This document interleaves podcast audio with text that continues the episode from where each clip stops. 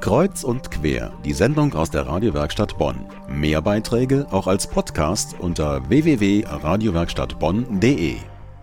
Der alte Friedhof in Bonn wird in diesem Jahr 300 Jahre alt. Aber das ist nicht das einzige Jubiläum, das in diesem Zusammenhang zu begehen ist. Der alte Friedhof hat ein Dreierjubiläum. 300 Jahre alter Friedhof, 200 Jahre Zugehörigkeit der Rheinlande zu Preußen, deswegen die Berliner Bildhauerschule auf dem alten Friedhof und seit 1975 eben den Förderverein Alter Friedhof. Wenn das kein tolles Jubiläum ist.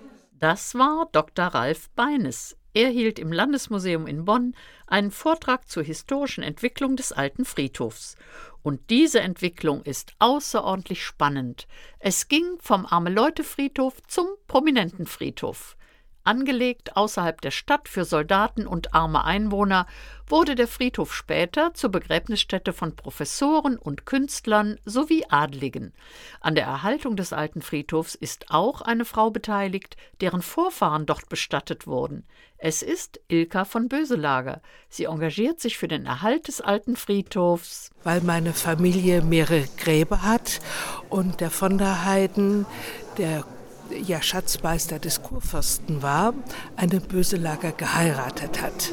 Und so fühlt sich die Familie verpflichtet, also auch für den Erhalt des alten Friedhofs sich einzubringen.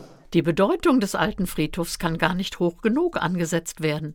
Es ist ein vielfältiges Denkmal von europäischem Rang, auch wegen der bekannten Bonner Professoren, die dort ihre Grabstätte fanden.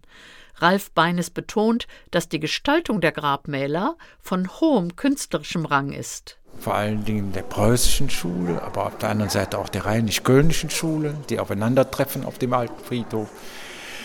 Ja, und natürlich der Grünplanung von Linné. Der alte Friedhof ist nicht nur ein historisches Juwel, sondern ebenso ein besuchenswerter Park.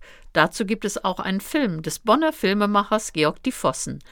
Von der Premiere dieses Films berichten wir nach dem nächsten Musikstück.